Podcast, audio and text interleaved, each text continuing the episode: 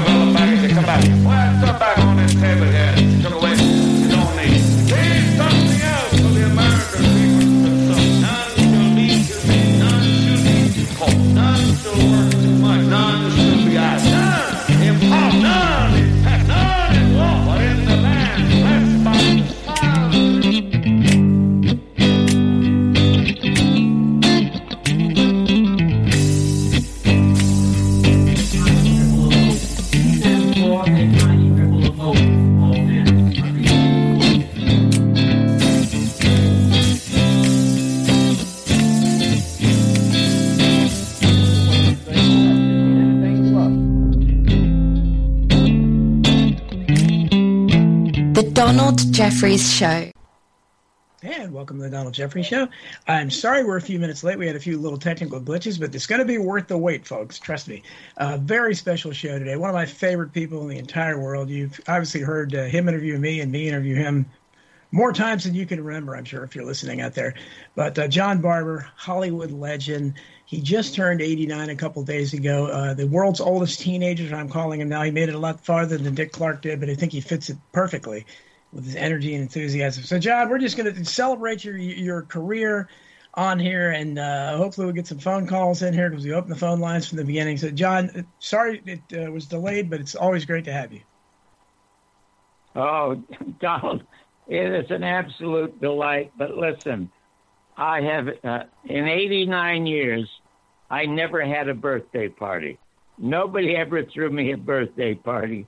So now that you're doing one, it's it's understandable that it's going to be late because it's unexpected. But I am delighted, delighted, delighted to be here with you. Oh well, that's great. So we're you know we're and it's just you know it's just amazing. to Consider like uh, how how long you've uh, how how much you've experienced. You know, I mean, in life. I mean, you're ta- you're well, talking you, about. Uh, hold it. You, you made a bit of mistake when you called me the world's oldest teenager. um, you know, when I was starting off as a comic, uh, I lived uh, had an apartment upstairs over uh, Mort Lachman and Bill Larkin's office, and they were the two head writers for Bob Hope, and they were very strong encouragers of what I was doing. But when he would describe me to his friends, he said, "John Barbour is the world's most mature eight-year-old." and then, and then when uh, Sarita got pregnant with Christopher, he went around saying Johnny Barbour had to grow his own friend.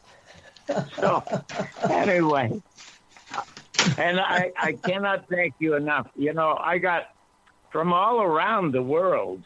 I got oh my gosh, I was overwhelmed. I got over three hundred uh, really nice notes or cards or everything. Uh, and your your uh, greeting card, I had to post on Facebook because it was one of the absolute most imaginative, and that's probably because you know me so well. It just looks like a simple greeting card, but it's dressed it's covered in a white button down shirt, like a dress shirt, but the two or three middle buttons are open, and inside on the chest, you can see the S of Superman. and I just love it, but it's a wonder I even received it because it came in a very ugly red envelope. And the handwriting was so dreadful for both me and the mailman all I saw was a VA in the return address. And I said, Who do I know at the Veterans Administration? well, hold it. Maybe that's Virginia. So I opened it out of curiosity and was stunned to see your handwriting. Donald yeah. Jeffries. I must tell you, you have the worst. You know what? You should have been a doctor signing prescriptions. it's a good thing that you um, type type your books because nobody would read them. Then Well, I got Wait, wait a a second, really- John. John, wait a second. Hold on a second here. You're telling me that his What? handwriting is worse than the blind guy's handwriting? You've gotten postage from me before, and I can barely see, John. And you're telling me I write more clearly than Don does? Is that yes. right? Oh my God, crystal clear, Un- unbelievable. I got, but I got a, a really sweet note Yeah. from a private note from a, a lady fan in Serbia. Very bright lady. She's wow. she uh, she puts together shows for Nicholas Tesla once a year, and people come all from all around the world go to her university. She's a monster fan. She wanted to translate my book, Your Mother's Not a Virgin, The Bumpy Life and Times of the Canadian Dropout Who Changed the Face of American Television. She wanted to translate it into Serbian, and I told her, don't, don't bother because I don't think anybody would buy it because not many people who read English bought it. and uh, so what they did for like six months, every Sunday they would gather at her apartment and read from the book. And the note that she sent me on my birthday, because she knows I'm a huge fan of Mark Twain. I'm always quoting Mark Right. Twain. And I could tell you a great story about how I became probably one of the world's most uh, authoritative figures on the works of William Shakespeare. If you want to get to that story, but she sent me a note that said Mark Twain and William Shakespeare, both of them a literary gem, but our curmudgeon Johnny can out talk both of them. yeah. There, there you go. So thank think- you, thank you for having me, and whatever it is you're going to do to me. Well, I, I, oh, I, I hope it's not going to be anything bad, and I, and I even I don't even care that you badmouth my writing, my handwriting, because you love the card. That's the important thing. And believe it or not, John, when I first started writing, I, you know, I had notebooks and notebooks of uh, there. I had great penmanship back in the day, and I, I, you know, I wrote all the songs and poems, and I started writing my first novel. I wrote it all by longhand because before computer. So I, God knows how I did it because I, I can uh, barely scribble a signature now. I don't know. I'm, I'm too used to typing, I guess, but uh, I'm glad it got there because uh, the post office makes a lot of mistakes. So I'm glad they were able to. to Well, uh, hey, hold it. You didn't even have the taste that acquired that card. Who acquired that? Hmm. oh, it was my wife, of course. I mean, that's she's the one who. There you go. Okay. well, the next time, the next time she buys a car, just ha- just tell her you will autograph it, but she has to address it Okay. to make sure that I do. Okay. Okay, I'll do that. so basically, she gets the praise for that, and I I, I get bad mouth for my writing, but that's okay. That's what it's. You know, it is. It is what it is, John. But Well, listen, don't. I must tell you something honestly. Uh, two things. I cannot read anything PDF on a computer. If I'm going to read a book, I have to have it in my hands. I just love the feel of the paper and the turning of the page. And when I write, I also write like to write longhand. And my second favorite book, which hap- uh, happens to be Ben Hecht's book, A Child of the Century, he wrote entirely in longhand. I just love the feel of touching paper and holding a pencil. oh yeah, absolutely. That was. And people like Dickens. I mean, back in the day, they had the quills, and just imagine this, as long as those books were, they had no other choice. They hadn't even invented typewriters yet. So just imagine how just uh, physically laborious that was. And can you imagine, imagine the power of books back in Dickens' day? Because when Dickens showed up in New York to do a couple of public readings, 20,000 people met him at the, uh, uh, at the, at the dock. He was a rock- 20,000. he was a rock star, wasn't he? He was. He, and Hey, that Ch- wouldn't that doesn't exist in America anymore. No, it doesn't. Hey, Chuck, can you can you uh, can you play that uh, that message for John? Do you have it ready? Yeah, I sure can. Really quickly, I want to let listeners know that they can call in at 319 527 5016. Again, that number is 319 527 5016. And uh, you'll be able to call and talk to John Barbour as long as we're live today. So uh, just wanted to let you know that. And yeah, you're ready for that clip. So am I. Yes. Here you go. Here's here's a, here's a special message for you, John. I'm trying to get in touch with John Barbour, the legendary John Barbour. This is Frank, your good friend Frank from Quite Frankly. I just wanted to wish you a happy, happy birthday. You are a living legend. You are loved by many. And uh, man, oh man, you've become a great friend. So I just want to thank you for the good times, the good interviews, the sharing all of your wisdom, and introducing me to wonderful people like Don Jeffries. So have a good one, John Barbour. Happy birthday, and send my best to the wife and family. There you have it. Oh, that is so wonderful. Oh, my gosh. Thank you very, very much. I appreciate that. Well, John, John wasn't. Uh, Frank was. I think his band. I think he's in a band. I think his band was playing a gig or something, so he couldn't. Uh, he couldn't call in live. So he said, "Can I record something?" I said, "Sure, absolutely." Uh, people love you, John. I mean, you got you got tons of fans out there, and uh, as you know, you got people even in Serbia wanting to let, let them translate it into Serbia. Maybe you get you, know, you might not get too many people buying it there, but you know, doesn't cost you anything. Maybe you get a few Serbs reading it. Oh well, they they have the readings at her house on Sundays. I don't think they have them anymore, but they did for about eight eight or nine months, and that's when she decided she wanted to translate it. But I I talked her out of it. Very very sweet, unbelievably bright lady. Well. So, what did you tell? What because people I'm sure are interested. Tell uh, you know what what did you do? Did you do anything special for, on your birthday or for your birthday? No, actually, I I didn't. I woke up and was surprised, and oh my God, I'm there. No, I did. I did absolutely nothing, but I, I I ended up fielding a lot of messages and stuff. So that's what my day was like, and uh, I reposted. I got a call from Deborah Knight, who is a very bright publicist in uh, Canada and she had lined up for me two years ago some of the greatest coverage, media coverage, book signings, and everything. And a week beforehand, the Canadians turned uh, closed the border because of COVID. But she called me up uh, and said, "You know, I re-listened to you posted on YouTube, John, uh, what it was like, uh, what it's like to turn 88."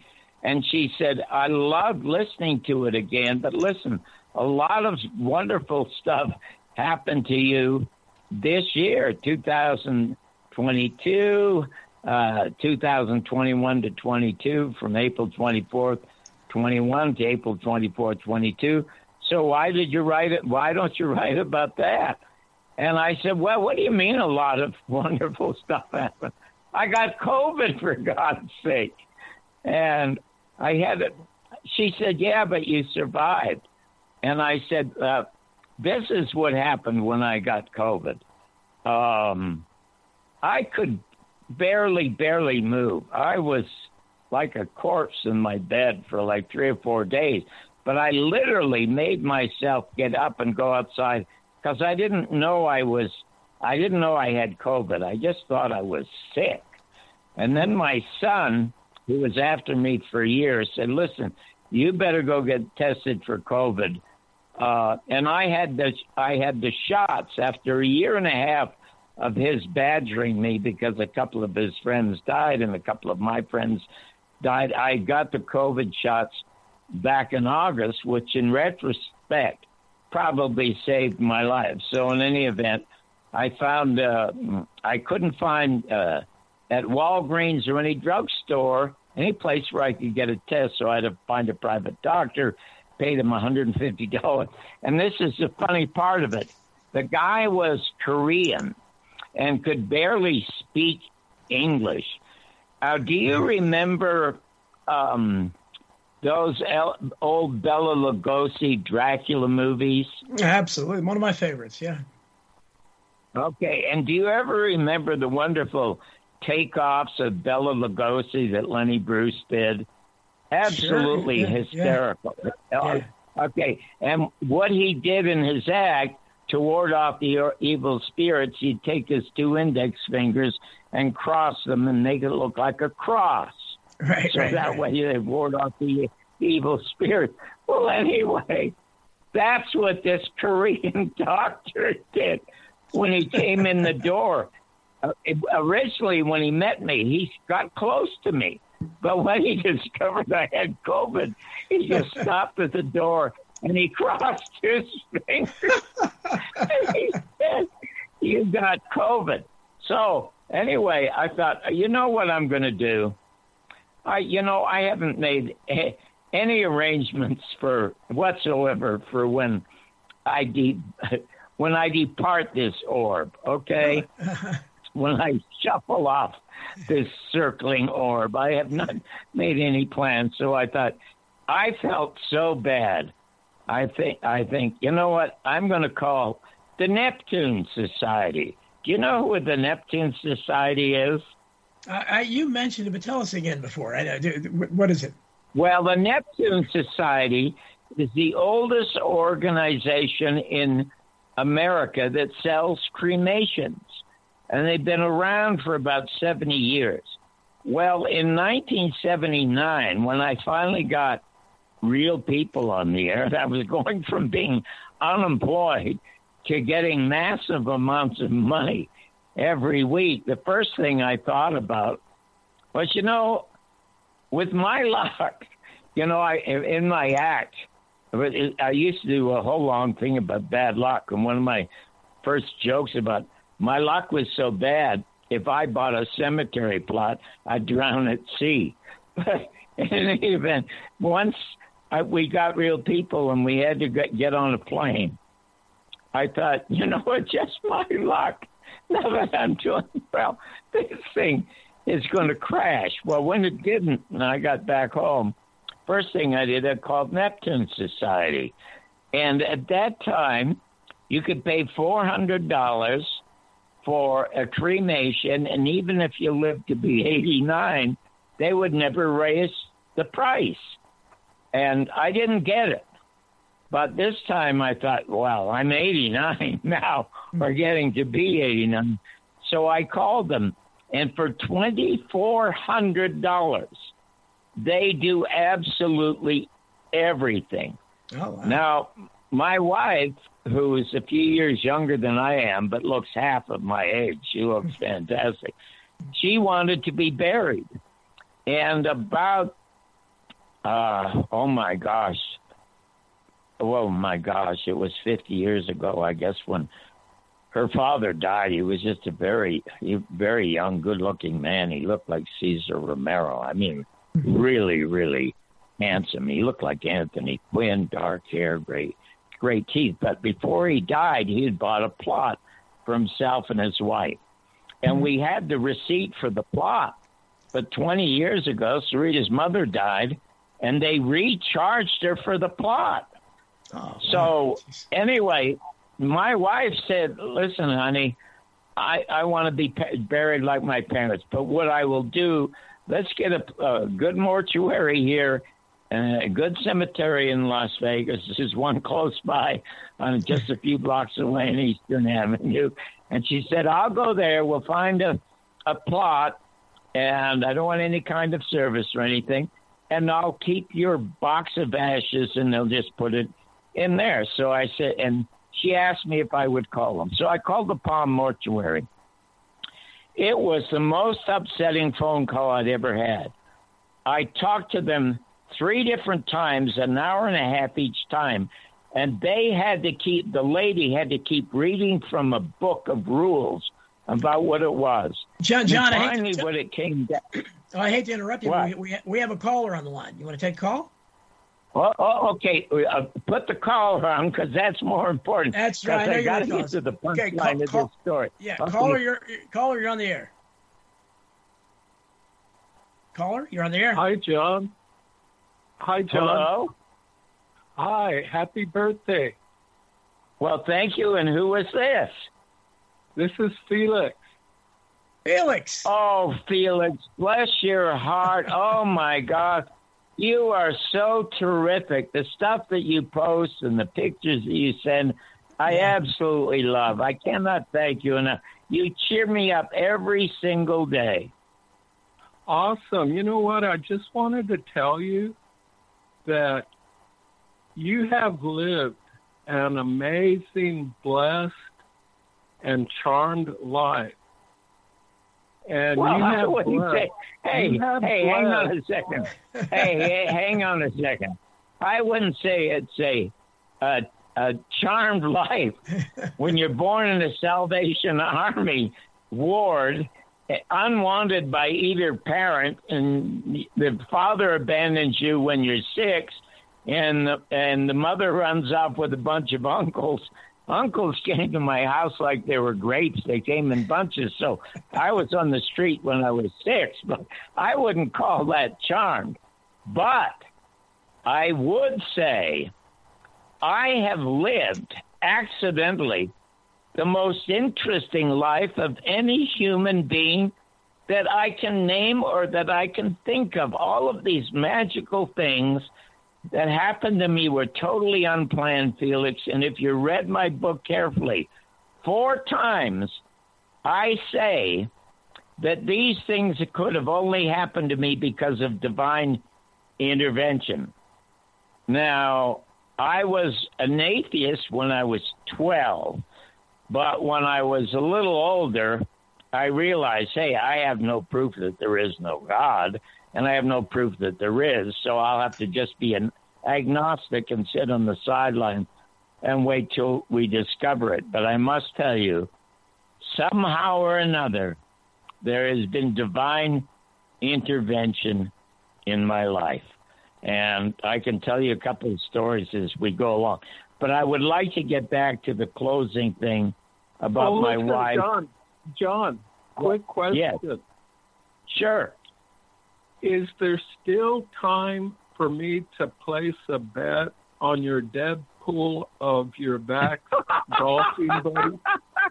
Is there still time? You Can I know, place did the they, bet? you, yeah, you know that they used to do that in the seventies. They have used to have these death pools, and then they went up out of favor for some reason.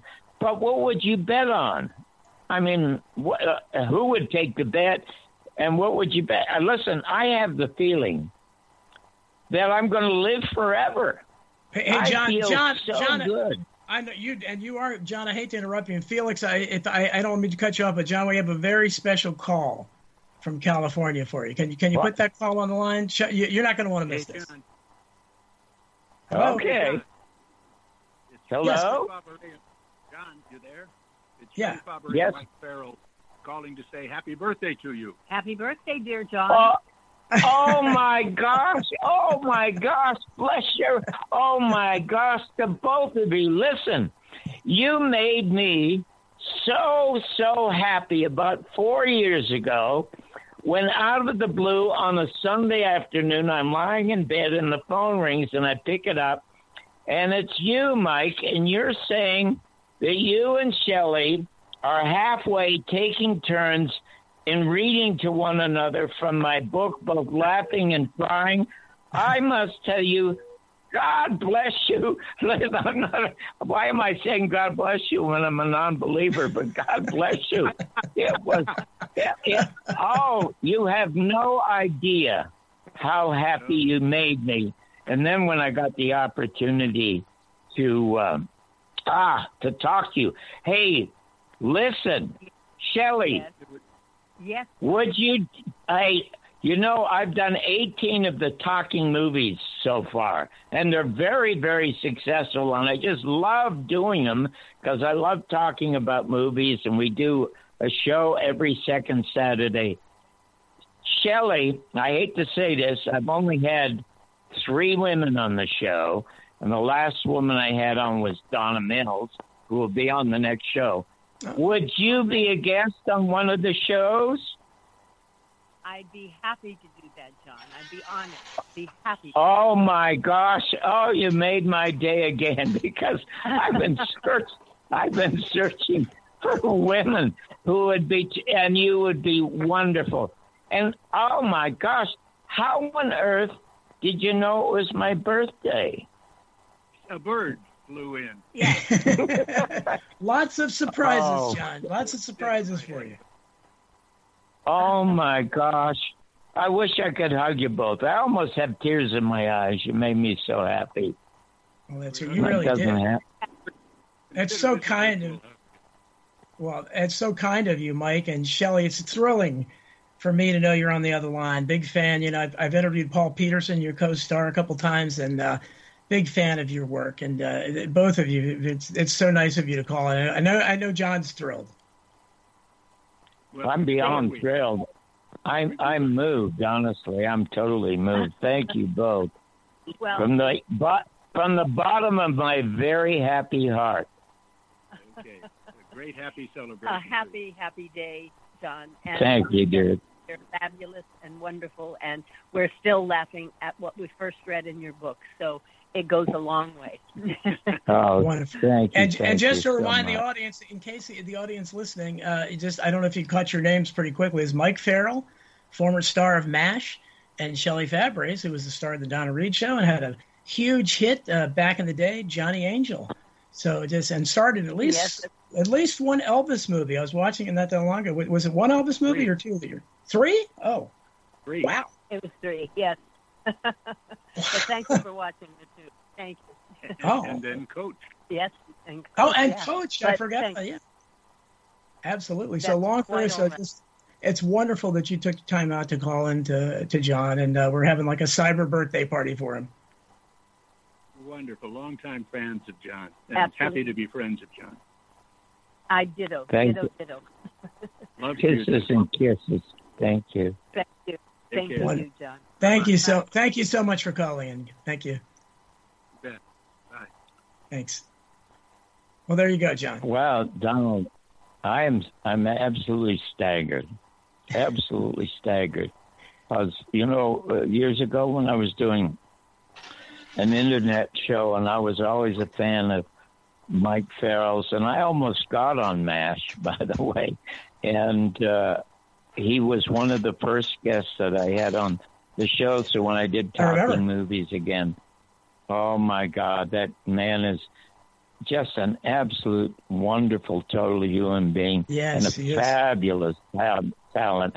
And it's a great, great marriage. Oh my God, it's so wonderful. So thank you, thank you. I'm stunned. I'm listen. The whole I don't. Doesn't matter what we do for the rest of the hour and a half. That just made my day and made my life. Honestly. Well, hopefully there are more surprises to come. So we'll see. But uh, I, I didn't mean to interrupt your show, but it, uh, your show, your No, your, that's all. your, Get- your story.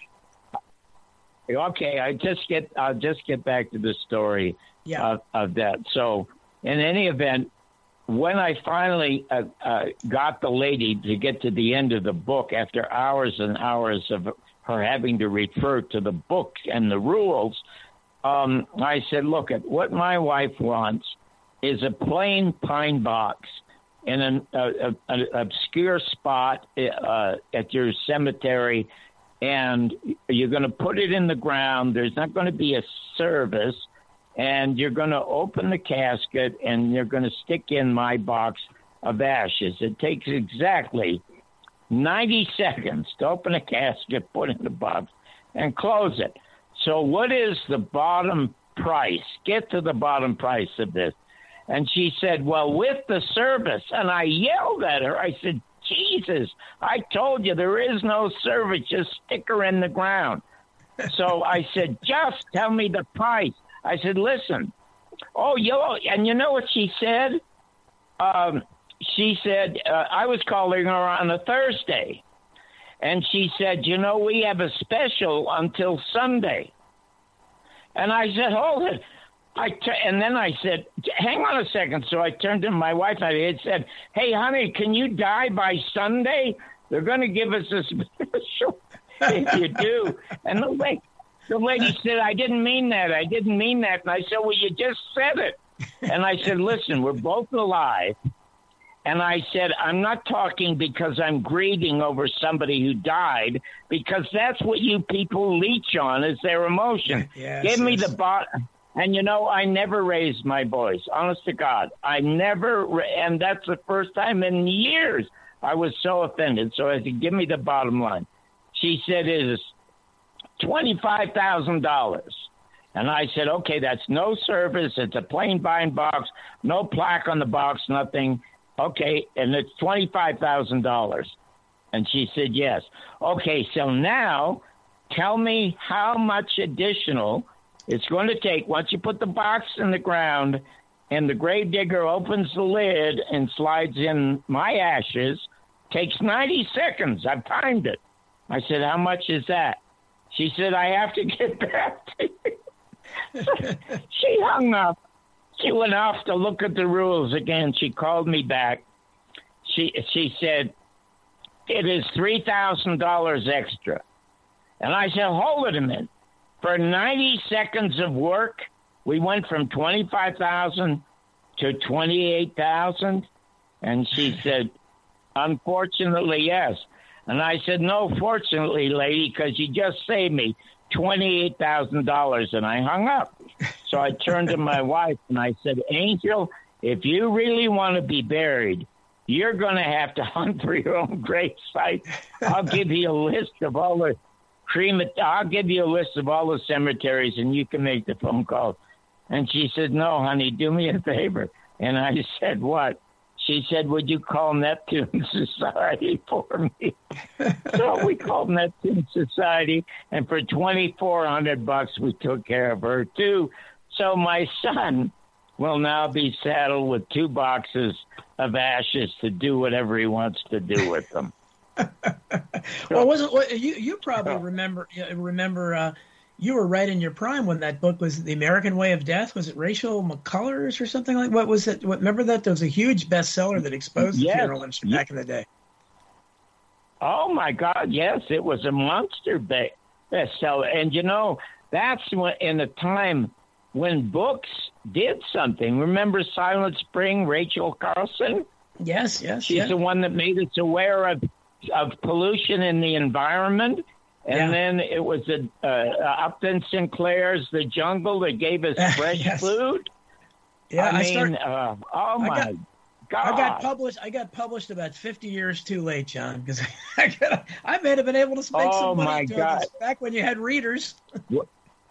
Oh my God, you would have been absolutely massive then. You because Uh, I mean your your survival of the richest. Not only is that one of the greatest titles of a book, Survival of the Richest, a play a play on survival of the fittest.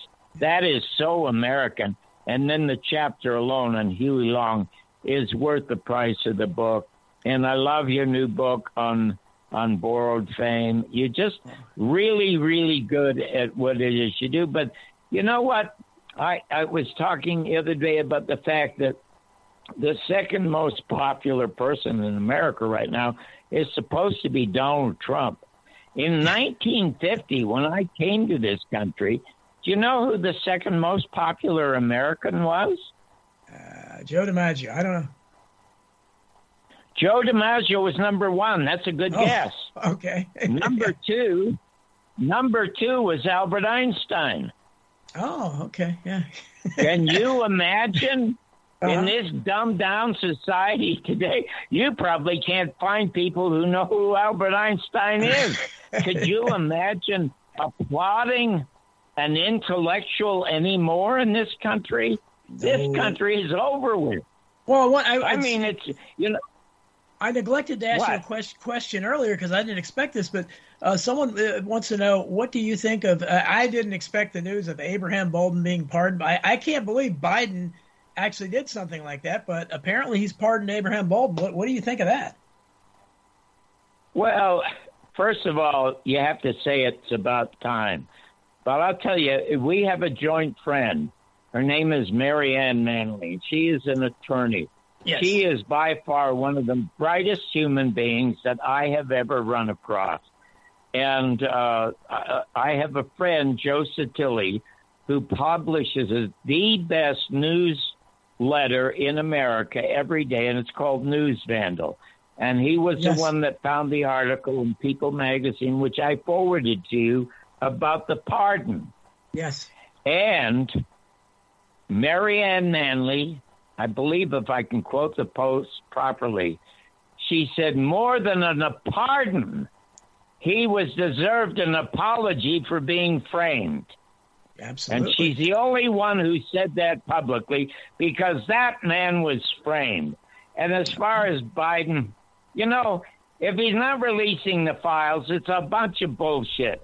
Listen, Mm-hmm. Biden, uh, uh, uh, so he pardons the guy, and nothing is going to happen. And you know what? They're having, they're having another COPA, another useless, wasted JFK conference in 2022 in Dallas. Another monumentally masturbating waste of time. Yeah. I mean, it's so easy to get to the bottom of everything that's wrong in this country just by reversing Bill Clinton's Communication Act of the 90s that put 95% of all our media into the hands of six monopoly corporations. Because, listen, if you, uh, I think I may have mentioned this to you before. Uh, it was in one of my talking movie shows when I had you and Len Osanic on as a guest. Right. hmm Uh, I did two shows because I had a couple of really bright, bright uh, uh, fans out there who said, "Listen, John, you know you've got the two best documentaries about the assassination of John Kennedy that showed Jim Garrison solved the case and he, he was sabotaged." But you know what? Now uh, Oliver Stone has this four hours out that would have to improve just to be boring. He said there's absolutely nothing in it that's new, but there's a long history of good, interesting films, executive action, um, all kinds of really good stuff. Why don't you get Len Osanic and Donald Jeffries together and do a show on it? Well, the show the show was so good, we ended up doing part one and part two. But you may recall that I had asked you, speaking of the free press, had you ever heard of Father Coughlin? So since Oh, you yes. know who I'm talking about, you have to say yes, and Yes. you heard it from me. So Yes. explain who Father Coughlin was. Well, Father Coughlin was the, the famed radio priest. He had a huge audience, and uh, you've compared him like to Rush Limbaugh and people. He had, he had that kind of an audience, but he was a, a mesmerizing character, and he was uh, obsessed with mostly Jews. But uh, he, he was, uh, you know, would obviously be considered a, you know, a disreputable character today by most people. But he had a huge audience back then, and John Barbour listened to him religiously, even though he wasn't religious. And, And uh, uh, you know what? I listened to him when I was six years old in Canada. So that's 1939. Now, Right. on the radio, you had the Lone Ranger, you had the Shadow, you had Hermit's Cave, Fibber McGee and Molly, Jack, Benny, Bob Hope. I listened to all of them, but the one that I never missed was Father Coughlin. Right. He hated Jews and he hated blacks. yes, he did. Okay, so he had one of the most popular radio shows in America at the time. Now this was around 1940, but then when the war started, of course they they got rid of him. Now, in listening to him, it was like theater to me. But I never grew up hating a black or hating a Jew. I grew up hating the Father Coughlin's.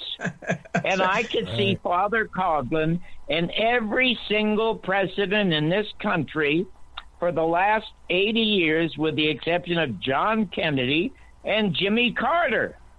Really quickly, John. all Really quick. evil in some way or another. Right. Really. And, you know, so I'm saying yeah. if you and, and we used to have what they call the fairness doctrine. Thank God for that because when NBC uh, sabotaged Jim Garrison on the orders from the CIA and the FBI, who was the producer they sent down to sabotage him? You remember his name? Uh, uh, the, the producer for is Garrison, Walter Sheridan. No, for NBC, Sheridan. Oh yeah, Walter Sheridan. Yeah, Yeah, sure. Walter Sheridan, okay?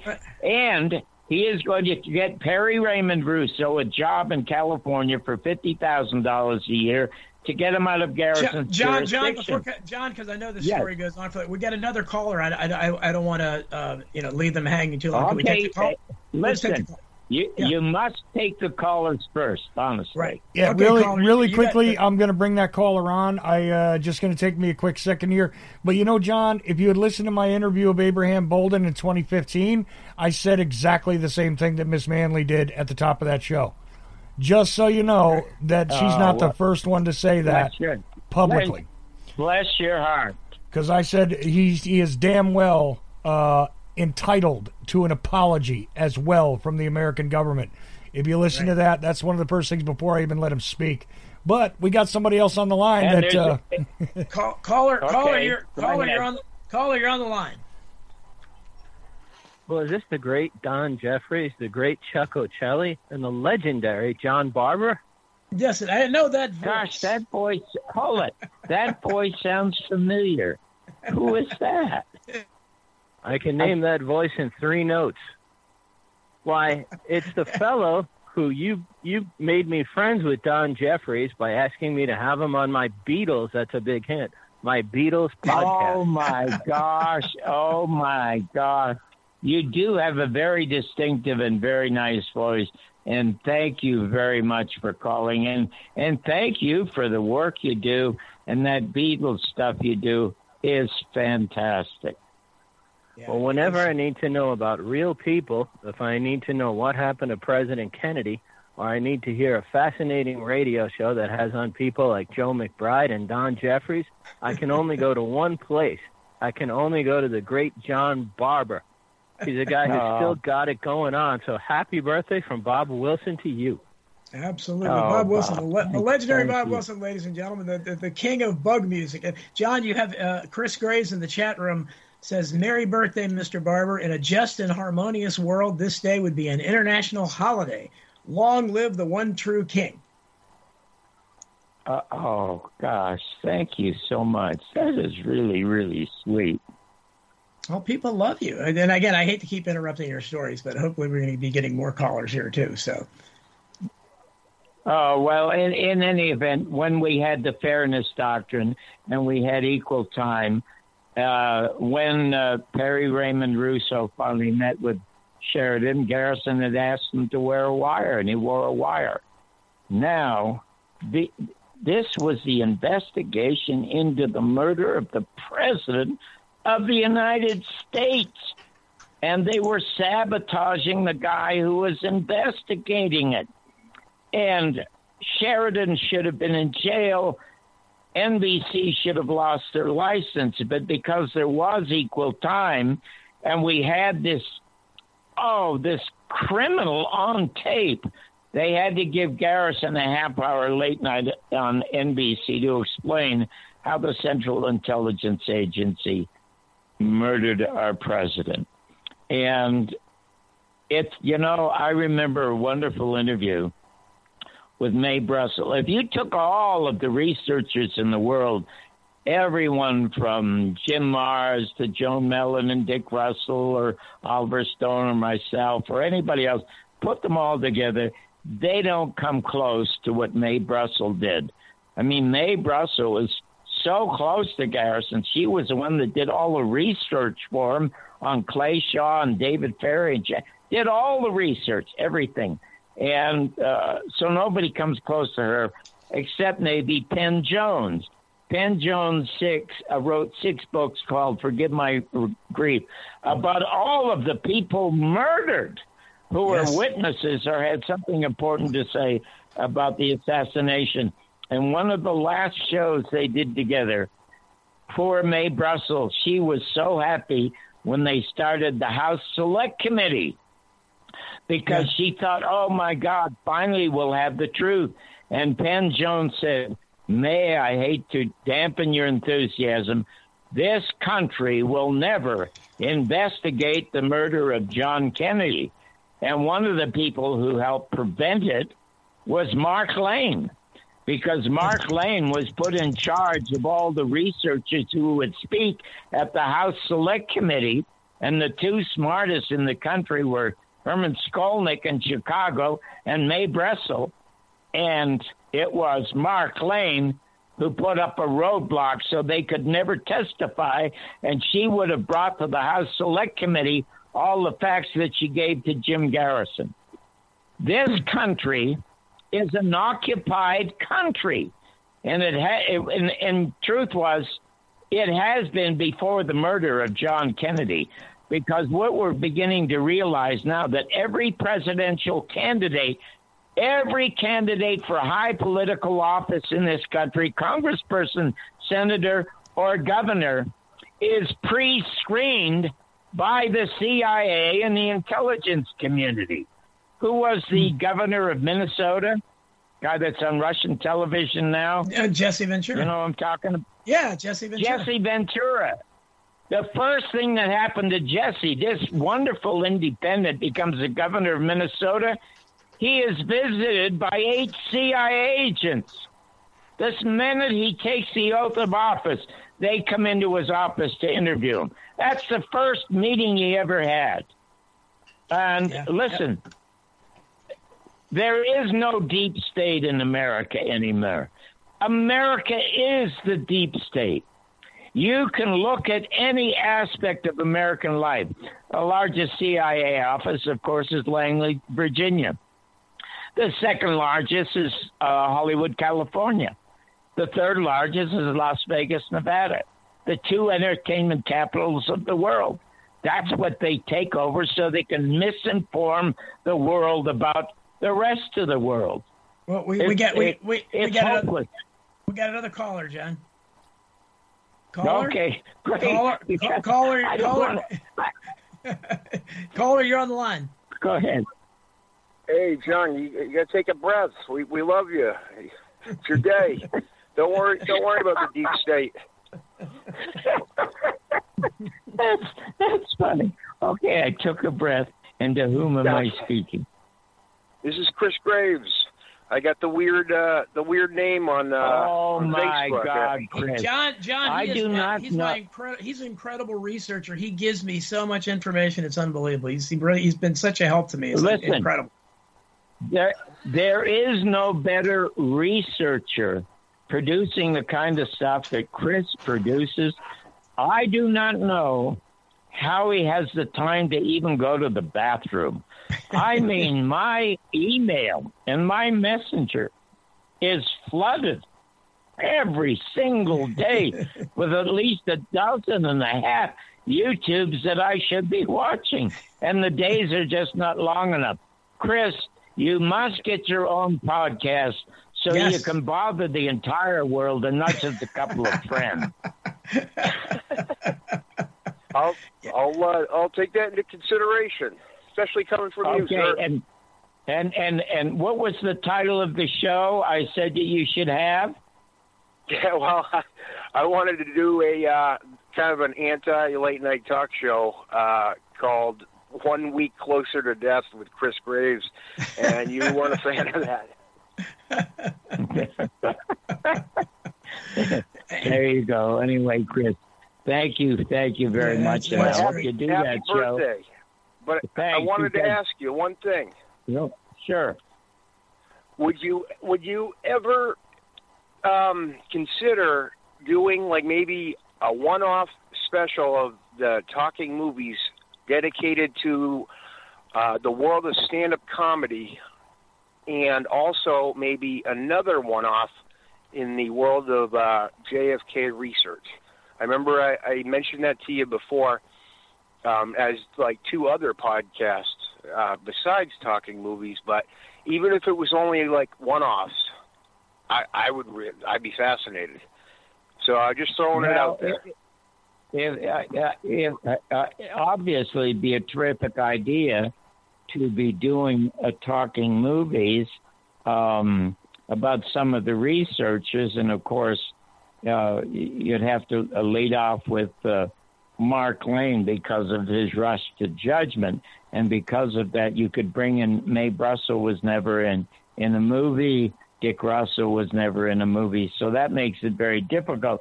But you could fudge a little. Uh, but there there are a half a dozen Oh, there there there are two dozen great unheralded researchers out there, and their work will literally vanish and disappear sadly because nothing, absolutely nothing, will be done about the murder of John Kennedy. Nothing. Well, you could shine a light on their work. Uh, if anyone No, could do it, you. you- Listen, I'll tell you something. Um, the last hour I did with Donald Jeffries and Len Osanic was almost a monologue on my part. And I said in that hour, and if you go to YouTube, I forget what show number it is. It might be number 18, but it was show number two uh, of talking movies about JFK movies. And I said, you don't have to go to any book or to any film, including mine. This hour says everything you absolutely need to know about the murder of John Kennedy and the solved sabotage case of Jim Garrison. It's who planned it, who gave the final orders to Allen Dulles to, to off the president of the United States, who covered it up, and I mean it. uh, That one hour is the only hour you'd need, and in it, for reasons that are personal, I hammered Oliver Stone because I, you know, the four things that I'm I attract me to a person: intelligence, wit. Uh, Thank you. that, that's true. Uh, uh, character. Okay, there are four of these things, but character trumps them all. There is no question that Oliver Stone is a monumental talent. He has monumental intelligence. I don't know if he has any wit at all because I've seen no evidence of it. But from personal experience, to me, he has no character. And I talk about why in that particular hour, and I'm not going to repeat it today because I don't like to talk negatively about people. But at the end of that hour, I said there's only one person in this country that I believe can help solve this. Now, last year at COPA's conference, I was the principal speaker. And the host of it John, again John, is John, I Dr. hate, I, John, What? I, I hate to because we're going to a break at seven o'clock. We're at the top of the hour, so uh, we're gonna have to c- catch it up on the other side. And I'm sure we're gonna have we're gonna have lots. We love more you, fun. John. Thank you, Chris. I'll get Thank to you, this. Happy birthday. After- Here's to 88 more, okay? Thank you. And Take care. this is important. This, what I have to say now is important, so we'll get to it after the break. Okay, we'll we'll be right back after these. Happy birthday, John. Thank you, Chris. Thanks. Thank you so much, Chris. We'll be right back.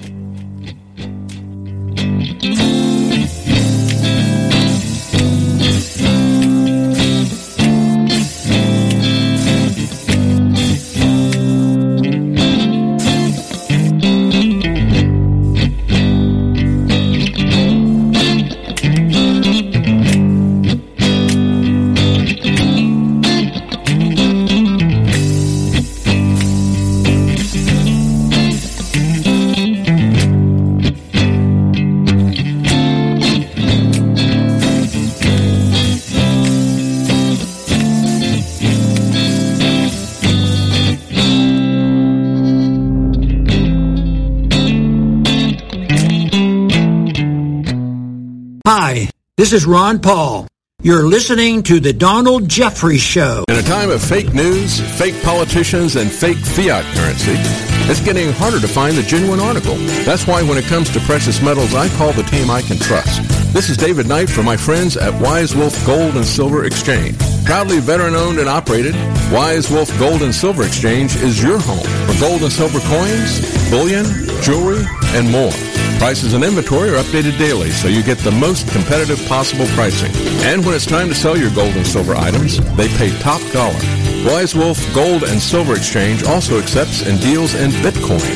Call or text the owner, Tony Arterburn, today at 888-667-1836. That's 888-667-1836. Or just go to wisewolf.gold. From bullion to Bitcoin, Wise Wolf Gold and Silver Exchange. Wise Wolf Gold and Silver Exchange. Go ahead, caller. I'm interested in the truth about the JFK assassination. Right. Well, what do you want to know? Judy Baker's wild claim, Oswald girlfriend, she knew Ruby and Barry, cancer weapons. Really? I imagine I could claim I have four wheels. It doesn't make me a wagon, but okay. Oswald was on the kill team and trying to prevent the murder of John Kennedy. Come on now, has a real expert on the JFK assassination looked into her claims? Go to Amazon.com, enter Judyth Baker in her own words. You'll get results for a digital copy of a book where Walt Brown utilizes her own words and the known evidence in the case to get at, well, a different perspective, let's say. You can get Judyth Vary Baker in her own words from the author himself, signed if you request it by contacting Dr. Brown at KIASJFK at AOL.com. It's a fun book and it actually dissects the many, many fantastic claims. Judyth Vary Baker in her own words. Thank you for all the great information. Hi there, this is John Barbour, and you're listening to the most informed man in America, my friend, fellow author, and raconteur, the great Donald Jeffries Show. WallStreetWindow.com. Gold, silver, the stock market. WallStreetWindow.com. Perhaps you're invested deeply. Perhaps you're not in deep enough. Maybe you're thinking about getting started. WallStreetWindow.com. Michael Swanson, the brilliant author of The War State, understood these trends professionally for many years, and now he gives you the benefit of his knowledge. WallStreetWindow.com. Go there now. Go there now. Go there now. Go there now.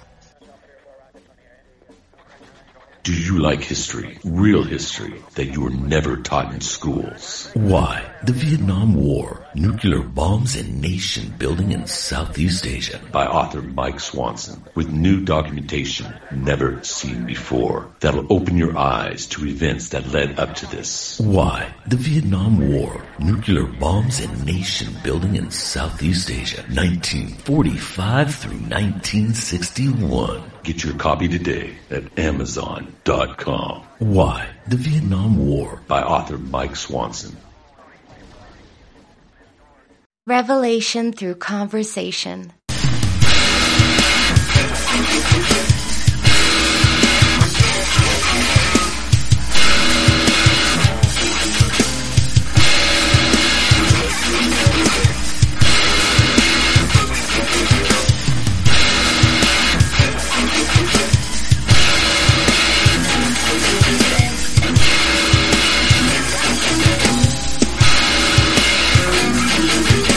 Revelation through conversation.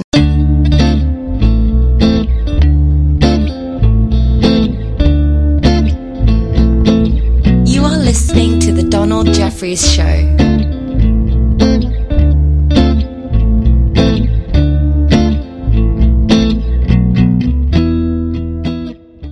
And welcome back to the Donald Jeffries Show. I believe we have a caller. Do we not, Chuck? Caller, are you there? Hello, happy birthday.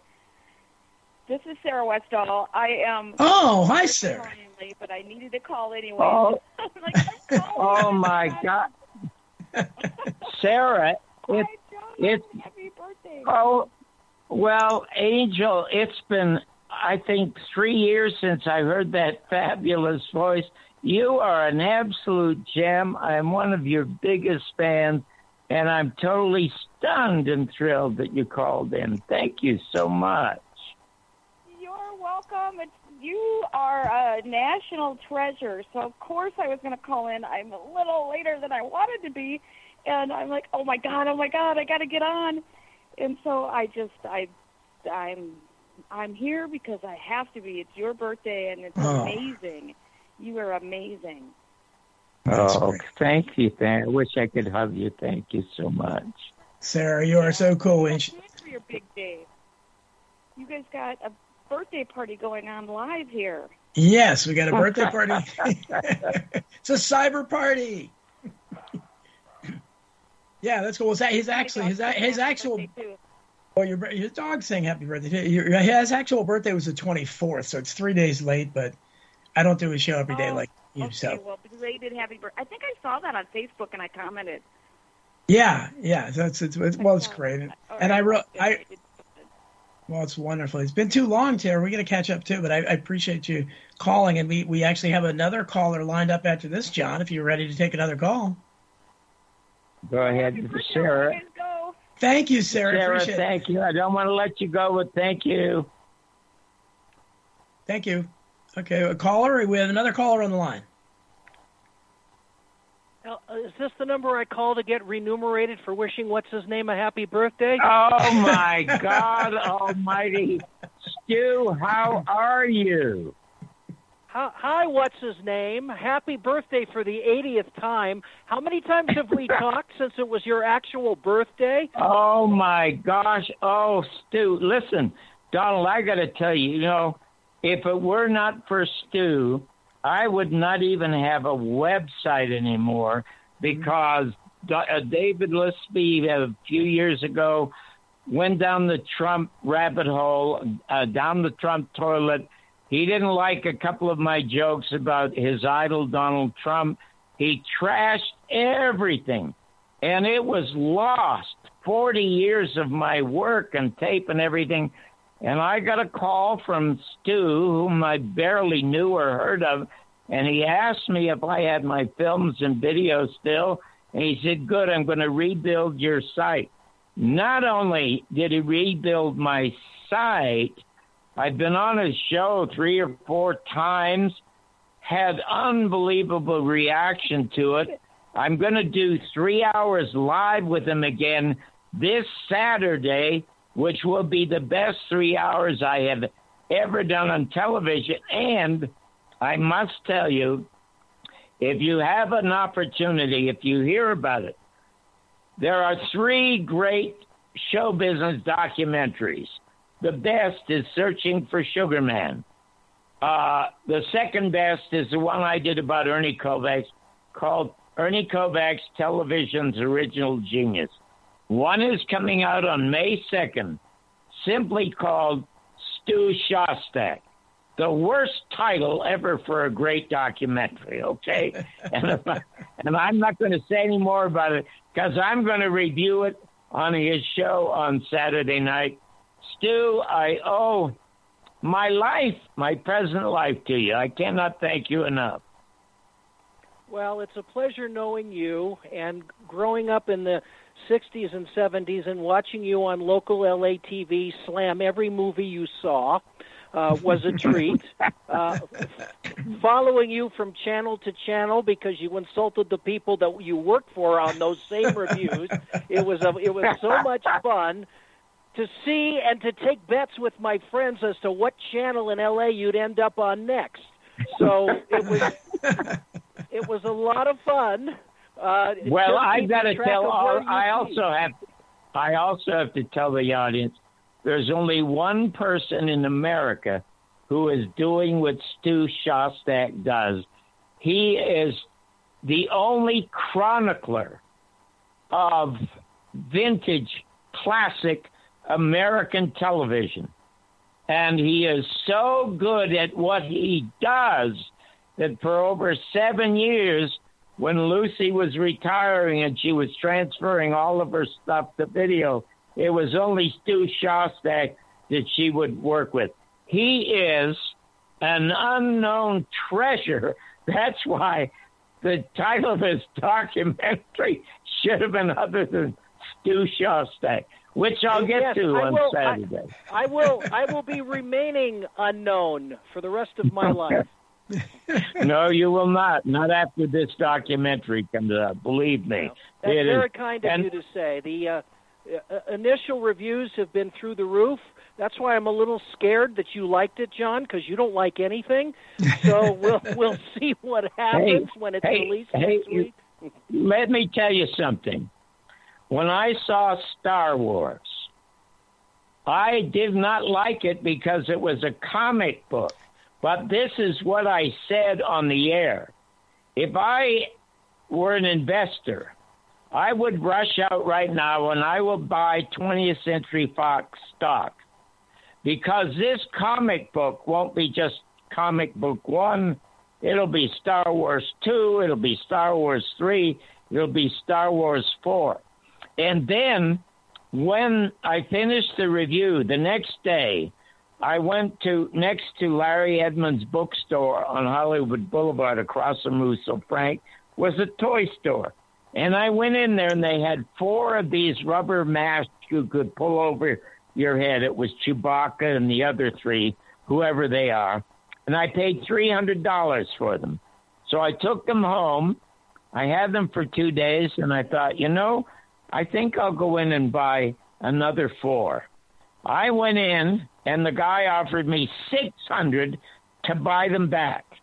And I still have them and they're worth a fortune today. A fortune. You still have them. So, you still have them now. Yes, and I, I, I tell my I bought them for my son. Now my son is in uh, Los Angeles. As a matter of fact, he's the new executive producer of the new Criminal Minds.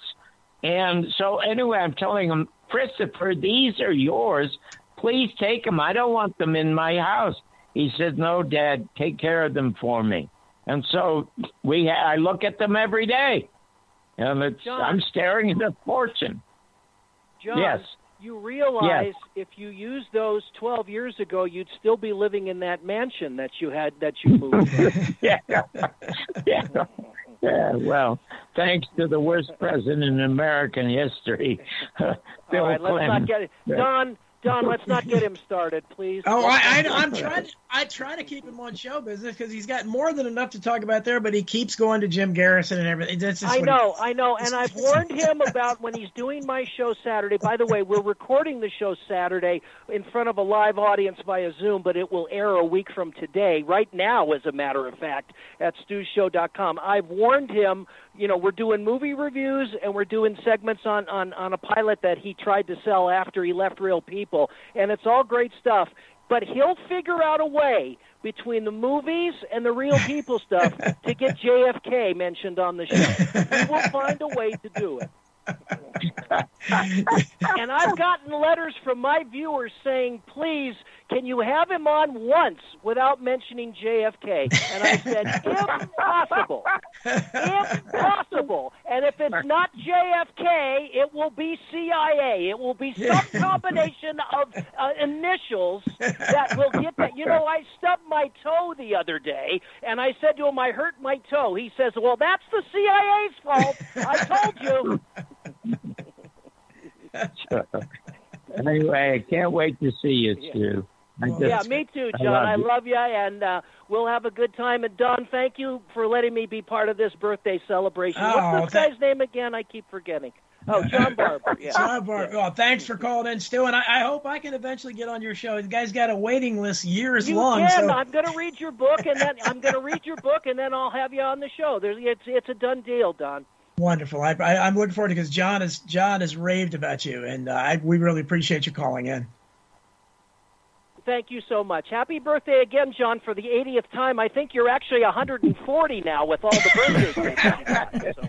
So, See you later, guys. You. Okay. Bye bye. So, okay, let me let me just finish this point. Yeah. At the end of the hour that I get, so now I'm back to JFK and Jim Garrison. But at, at, back to this hour, that is the only hour. It's free. You don't have to buy a book. You don't have to buy a film. Look at this hour. It's everything you s- simply need to know. So at the end of the hour, this is a suggestion I make after bashing Oliver Stone. And that is that he is the only one, I believe, who can literally save America. And he can only do it in this way. I mean, in his new documentary, he doesn't give us an idea of what to do. He doesn't give, how do we solve it? I mean, it's a useless, wasted four hours that everybody knows about. Instead of trying to convince some president or congressperson or senator to release the CIA file from the outside, I have suggested that Oliver Stone, listen, we had a really bad actor, unintelligent, Ronald Reagan become president of the United States. We could have a truly talented, very intellectual Oliver Stone run for the Senate or Congress in California and run only on this platform that he will release all of the CIA files and he will reverse the Communications Act, giving us now a free press. He's not going to talk about unemployment, uh, he's not going to talk about global warming. Those two things, if he does that, he will get more votes than any politician in the history of this country because there isn't a man or a woman out there regardless if they're on the right or the left or the middle, who doesn't know that the American government and the American media is absolutely and totally full of shit. So I would hope that he takes my advice and runs and wins. Now, I mentioned at the top of the show William Shakespeare.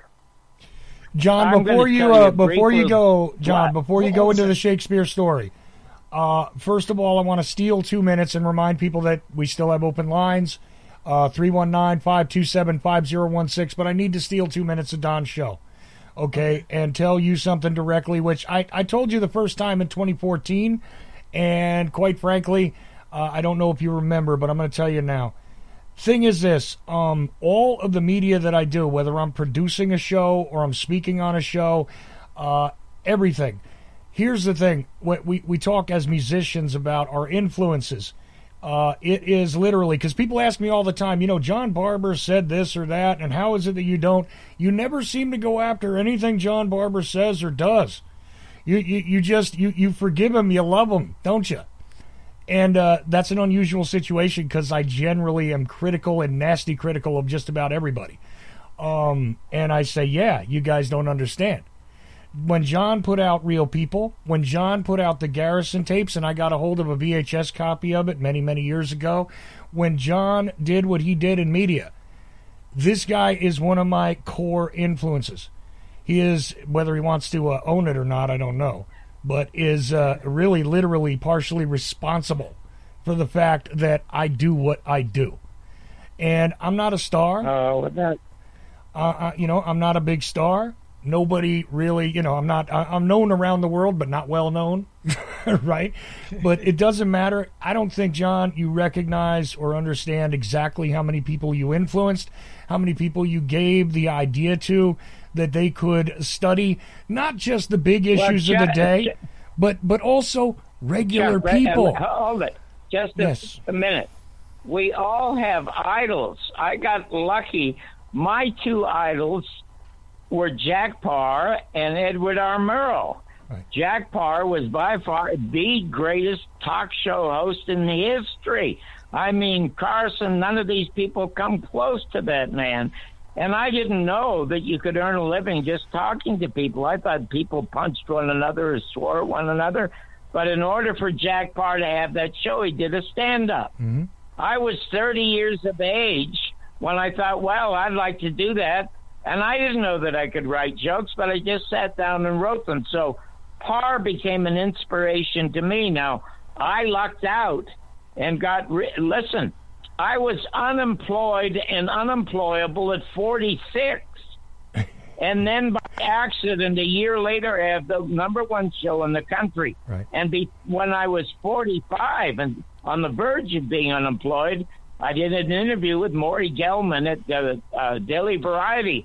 And I said, This unknown Canadian is going to change the face of American television with what I call the entertainment of reality. Right. And everybody laughed at me. Okay, so yeah, I got I got lucky, and you saw me, and you'd say that I inspired you. I'm listen. We're all inspired by somebody else, and I have told this to a couple of parents who have trouble with their children, and they're always telling their children what to do. And I said to them, "Don't you tell your child what to do ever, ever. All you have to do is set an example." and your child will imitate you. And that's all America has to do. America is not a democracy. It is a corporatocracy. But if America were a democracy and lived up to being a democracy, it wouldn't have to shove democracy down the throat of Vietnam or Iraq or any place else with a gun. They would be stealing our system. Do you know that Ho Chi Minh mm-hmm. in Vietnam in the 50s drafted the constitution that he would have if he became the prime minister of the North and the South together. And it was drafted on Thomas Jefferson's Bill of Rights and our Constitution. You will never learn that in an American school. And we invaded him. Uh, that was another fake war, but I don't want to get into that. I want to get into the Shakespeare story. 'Cause Right. Well- it does tell you something about. Don't interrupt me with another caller. Oh no no no not not, Mary not, not another caller. Just just one last thing though, John, and then I'll shut off my microphone. I promise. It's just that here's the thing: you got me to imagine what media could be. It wasn't even necessarily about what you were doing, but you actually inspired the idea that you know what we can take this into other directions. We don't have to uh, comply. We can just create these things in a unique and organic way, which is what you did. So that's all I'm saying. Well, yeah, Chris, you weren't even Chris. No, you this were is Chuck. probably not even born when Edward R. Murrow said it better than any of us in the fifties. Edward R. Murrow said it's the um, it is the electronic umbilical cord that could feed the world useful information or destroy it, and it is destroying it. So now I'm going to tell my Shakespeare story. Fair enough. Okay. I'm in the I'm I've snuck back into the United States. I've already been deported. But I miss California. You know, we all have a geographical G spot where we are at our happiest. And I was at my happiest in Hollywood, California. And even after being deported, I went back and I lived in exactly the same neighborhood because I was familiar with it. So I could have been caught again and deported again. And I was staying in an apartment complex, and Carol Burnett happened to be staying in there at the same time with her mother, but I didn't know it. In any event, I wondered here I am about 18 and 19 years of age, and I am wondering how, what can I do to become so important that I might become an American citizen. And I racked my brains and I couldn't think of it. I mean, I, there was nothing. I couldn't become famous overnight. Or, and then I thought, hold it, maybe I can. Do you guys remember a show called The $64,000 Question? I've heard of it. It was before my Donald. time, but I've heard I've heard of it. I've heard of it. It Uh, was bef- okay. Okay, on the cover of Time magazine, this is how popular that show was. Was the guy who was going after the $64,000 question an intellectual and a teacher named Charles Van Doren? How can I remember that after all these years? And I don't know what his subject was, but he was a rock star in America when Americans admired the Albert Einsteins of the world, the writers of the world, the artists of the world, something we no longer do. And this guy gets a cover of Time magazine. So I thought, hold it. Here I am, 19. What could I think of? What subject could I think of that I could master quickly and get on a show like the $64,000 question? Well, being a fan of Shakespeare since I was a kid, I thought I just fell in love with the language. Shakespeare, I believe, was born on April 26th. I was born April 24th, so I thought we were somehow in tune, even as a kid. So what it is I did on Wilcox Avenue, about five blocks away, was the Central Library. I went down there every single day, and I read and I uh, read. I bought these notebooks, three binder notebooks. First, I bought one, then I bought two. Then I had 12 of them, each of them with two or 300 pages in them. I think there's 37 plays, and then they're all the sonnet. And what I did with each play, I would pick one or two of the important lines on every single page, and who had uttered them. And I would fill out uh, these binders with every single play and every single sonnet. Nobody on the planet knew more about William Shakespeare than this 19 year old kid because I just John, wanted to get John, on the John, 60 John, you're, you're, you're, you're going to want to be interrupted for this call. Very special caller on the line. T- trust me. Okay, oh, caller, Only you're on, it's Marianne. call, caller, you're on the line. Oh, oh no, it's somebody much different. Oh my God, you're kidding. So I have a question. the word is out that you have an older kid sister. no, it's a younger kid sister. Oh my God. Oh my This God. is your kid sister, and I am the older of the two. Well, there's hey, I must hey. Okay, uh, Maggie, I must tell the audience what I have told a couple of intimate friends. I am I am chronologically 89. But and but I am intellectually 5000 years old, but emotionally I'm only 8. So there you go. I'm an emotional 8-year-old. And oh my God, Angel, I just love the sound of your voice, and you must just uh, you must fill that choir loft so beautifully with your singing. You're a treasure. Thank you so much. But this is this is your your event, so I I'm more than pleased. I was thrilled that Donald uh, contacted me and gave me the number to call. So once again, my dearest brother, I wish you uh, the happiest year ahead, um, good health, good fortune. yeah, you know, Maggie, while I have you while I have you on the line, yes. I have got to I've got to tell the audience how much it means to me to finally have you back in my life because when I uh, was out on the streets again, also like Maggie, unfortunately, when I was six and spending most of my time in a rink or in a movie theater, a library, a jail. When I came to the United States, because of my intense dislike for both my absentee mother and absentee father, I deleted my entire family. So I almost ne- I saw my sister a couple of times early in California. And she had, uh, was married to a sheriff's officer. She had wonderful children, but I wasn't really that close.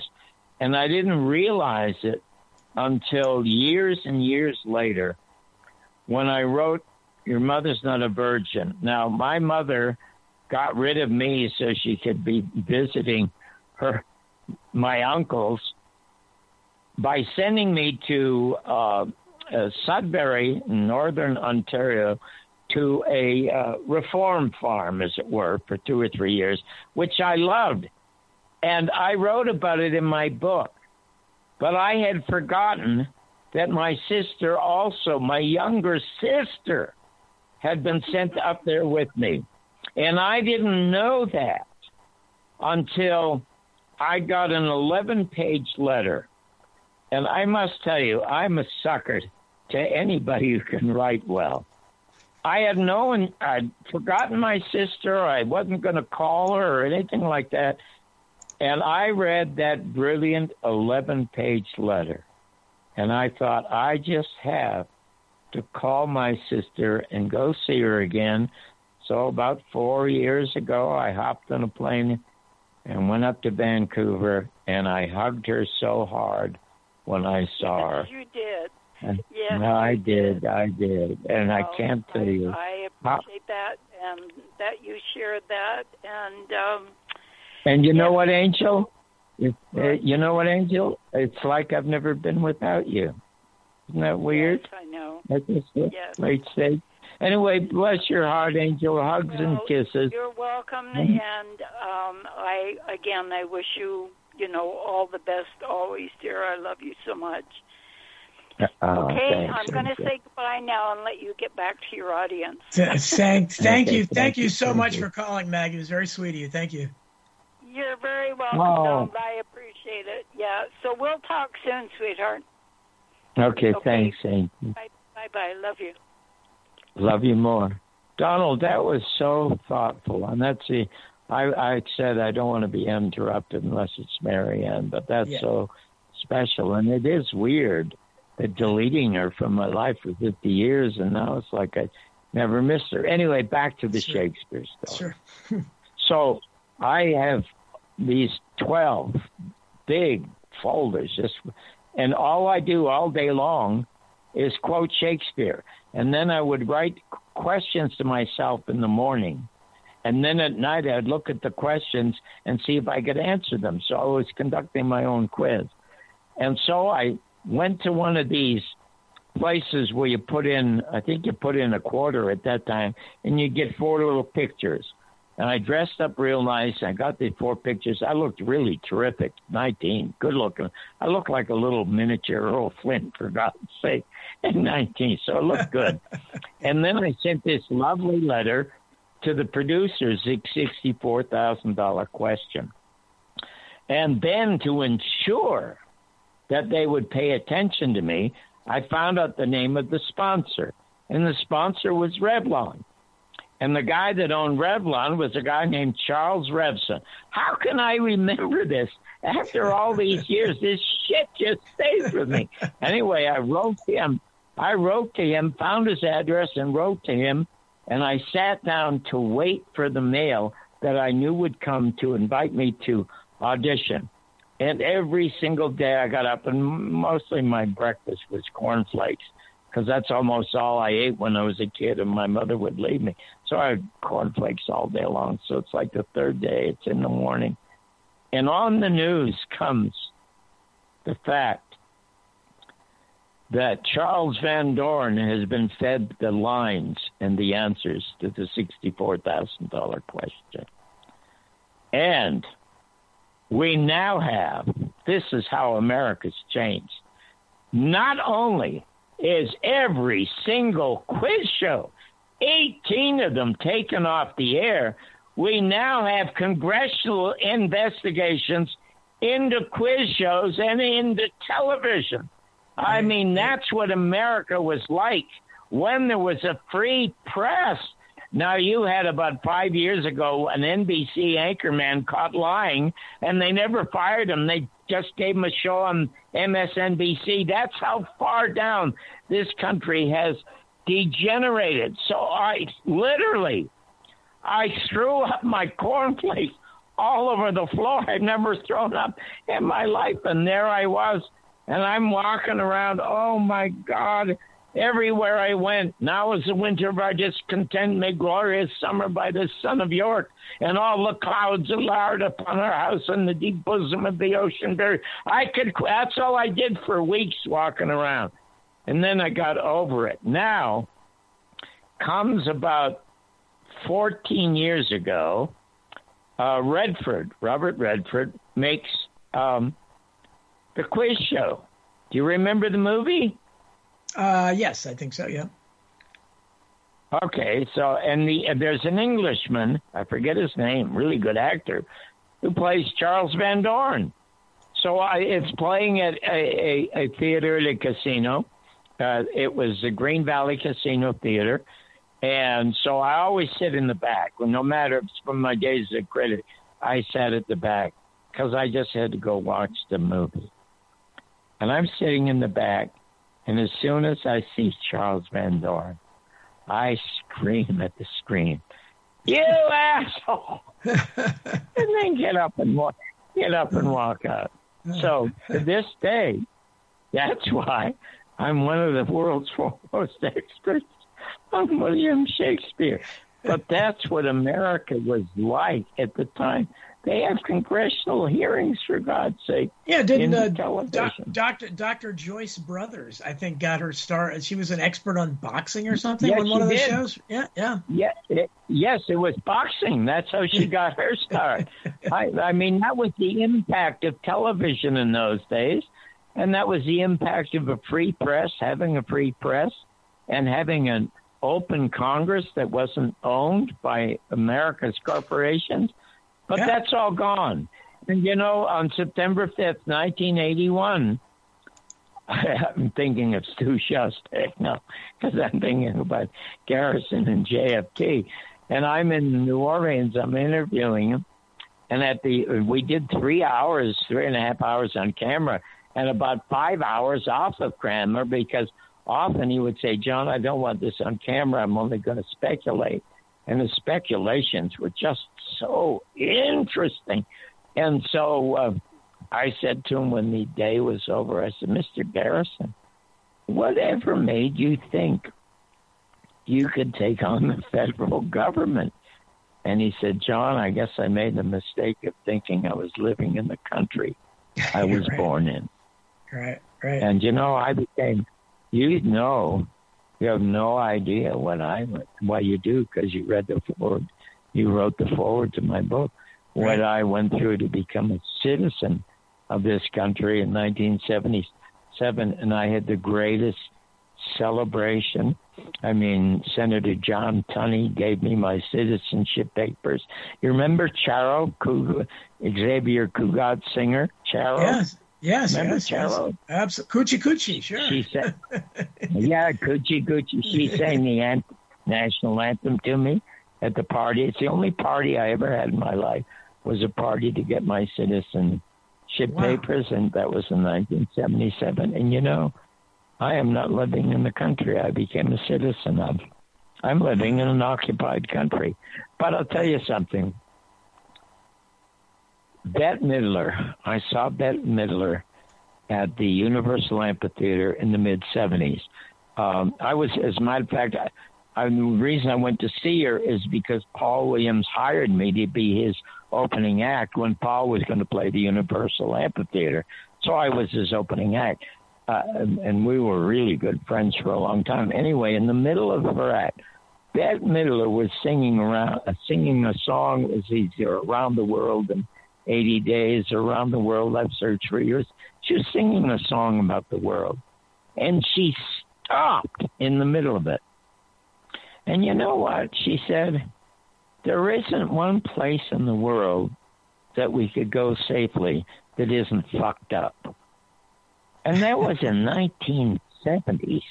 Okay, can you imagine it now? Wh- Where would you go? Yeah, There is no place to go. And so what is happening? People have to retreat into their own heads. And you can see the suicide rate rising Right. in this country. You can see the divorce rate rising. You can see depression amongst teenagers, suicides amongst teenagers. This is probably the unhealthiest country in the entire world. And it's not going to get better It's American it would dysfunction. be. It would be. Yeah, it, you know what? It would uh, it, because I I often regret the fact that I didn't push. I, I you and I talked about this two or three years ago. That I, yeah, yeah, I would love to write a book about the Dirty Dozen that would be called Miss America. M Y T Yes, H. yes, we, yes, we talked about yes, yeah. Oh my God! Because there are so many myths about this country, and you know, uh, uh, what is weird to me, I am probably at the happiest stage in my life right now. I love doing what it is I'm doing. I know really terrific and interesting people. I have 5,000 Facebook friends, but I only know 12 of them. But, you know, they keep showing up because they like the work that it is that I do. And I just love doing it. And the other day, ordinarily, you know, I can't tell you the number of times that we've had to file copyright complaints against people steering, stealing the Garrison tapes or the Garrison files and putting it up on their site. Caught a guy last week. He had put uh, the Garrison files up on his site and had been up there for four years. He had 80,000 hits. Imagine if that had been my site and had been monetized. So we filed a copyright complaint. But last night, some guy put up my album called It's Tough to Be White. And I hadn't seen it or heard of it in years. It's one o'clock in the morning. And so I just clicked it. I couldn't remember writing half of the stuff. And I listened to all 39 minutes of it. My God, it was funny. A lot of it was topical. It held up so well. And so I sent it to Stu and I said, do not send a copyright claim against this guy because I'd have never found it if he hadn't put it up. Just copy it onto my YouTube. So if you go to my YouTube, uh, I will, I will post it. Uh, he just sent me the, the link. I will post it, and you'll have a blast just listening to it. You'd be stunned at how topical some of it still is. It maybe even more so. It's a lot edgier today. They would never let me do half of this material. today. No, I don't think so. No, no, no. That's that, that's. That's what's changed. I don't know how, you know, our friend Sam Tripoli. You know, I've told him before. I don't know how how he could even uh, attempt to do comedy. How does anybody do comedy now when you can't? I mean, the whole nature of comedy is like making fun of, of like sacred cows and poking fun at things and there's so many things you can't joke about now. I don't know how you would do it. There's so many rules and restrictions. I mean, how many jokes can you tell about Trump? I mean, it's it's really restricted. well, one the one thing you know what somebody asked me uh, two years ago when this COVID thing started, and they said, "John, what is it you miss the most?" And I said, "Laughter." Yeah. You know, I don't hear it anymore. When I go out, I see people on the phone. You'll see a, a family of five, and mother and father and the three kids, and they're all on the phone. Um, nobody's talking to one another. I never hear laughter anymore, and I can't watch television at all anymore. I don't watch the news, the late night shows. Once in a while, I'll try to. I loved some of the uh, uh, uh, the country music stuff that was on PBS. I loved. Uh, I watched Victoria when it was on. Once in a while, I'll find something like that. There is just nothing to look forward to anymore, at all. What do you look forward to? No, you can't. You can't. What do you can't- look forward to? Yeah, you're. I mean, I. You're right. I don't. Uh, there isn't uh, old movies. And as long as they let Turner Classic Movies stay afloat, uh, we'll be Yeah, happy. But that- I watch. Old, I watch old movies. Right, That's what I and watch. you- yeah, well, you know, talking movies again. Everything that I got, Real People was an accident. Meeting Garrison was an accident. Working with Sinatra was an accident, and so was talking movies. It was about eight or nine months ago. I had, uh, you know, uh, when I made a, a, a really good joke about uh, Donald Trump, I'd get, you know, a couple of people would trash me and unfriend me, but maybe I'd get 45 or 50 comments about that's funny, et cetera, et cetera. But um, one day, somebody had posted something about the fact that they were disappointed that in 1951, Sunset Boulevard did not win an Academy Award with Gloria Swanson and Bill Holden. They were really upset that it went to All About Eve, 1951. So I answered and I said, well, the reason it went to uh, All About Eve is twofold. First of all, Bette Davis. And secondly, it was the second most intelligent script ever written for an American movie. Now, that was the end of it. I got 123 notes, and half of them said, Hold it, what was the number one intelligent script written in America? And of course, I had to answer network by far. I said when I when I first reviewed it, I said it's the only movie ever made in America where you have to go to listen to it. Oh, which John, is true John, because John. Hold No, on, John. what? We, we got What? another. We got another special caller on the line. Okay, call caller, you're on the line. Okay. line. Caller, you're on the line. Well, John, Barbour, you never guess who this is. I would never guess. I don't recognize the voice. This is this is your favorite doctor from Cleveland, Ohio, calling to wish you a happy birthday. This is Dr. Tenpenny. Honest to goodness? Honest What? Yes. And I'm actually Oh, in Mexico on vacation, calling to wish you Oh, the that's best fun. year ever. Oh, that's oh, Angel, thank you, thank you so much. I so appreciate that. Oh my God, that is so sweet. What are you doing in Mexico? Buying medicine? buying, I'm, buying anti, I'm buying anti. What you're buying antibiotics at about one tenth the price. no, I'm buying margaritas and sitting in the sun. oh my! I oh, that's so funny. I wish I could share one with you. Thank you so much. Oh, Oh, that's my God, what a thrill! It's wonderful. Well, you're quite welcome. I had a little bird that whispered in my ear that it was your birthday, and I wouldn't miss it for anything. Just to call you and wish you the world's best. And I look forward to the I look forward to the next time that we can have another interview and just share things about life. Oh, Angel, thank you so much. You just have a wonderful time, and stay sober if you can. Why? yeah, exactly. Have, have fun there. Thank you, Dr. Pen- Tenpenny, Sherry Tenpenny, doing wonderful work out there. Oh, Thanks, my thanks God, so she is- Oh, You guys have a Oh, Sherry, you are such a gem. Honest to God, you are. All right, guys. Well, have a great evening. Take Thank you. care. Thank Here's you. the- the Thank best you. Year ever. Take care.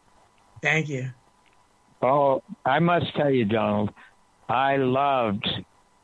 I think I did three shows with her. Yeah. But the show that I loved, the the show I enjoyed the most, because she had heard that I was, you know, at one time an atheist, but now I was an agnostic, and she's quite a believer. And she said, "Would you do a show with me and just let's talk about beliefs?" And I said, "Oh my God, I would love that." I must tell you, it was it was one of the best shows I've ever been a part of in my life. I mean, the lady is just magnificent, and what a heart and what a mind. So thank you. Right. So we, yeah, yeah, it's it's uh, and there are others, and I hope we'll be hearing from some more people. But uh, it, people obviously love you, John, and uh, you know, there's we should you should if, if there was any justice, I don't know about uh, uh, International Day for you, as Chris Graves wants to do, which would be great. But uh, I, could, I, fa- I fashioned one of those. I would love to see like if they still had. Well, you can't. You probably can't even do the Dean Martin type roast anymore, the Friars Club roast anymore, because uh, everything you say is politically, uh, you know, incorrect. There, I don't think you could do that. But uh, oh, well, oh, uh, John, you have oh, you have two more callers now. Oh, cool. All right, they're they're coming fast and furious.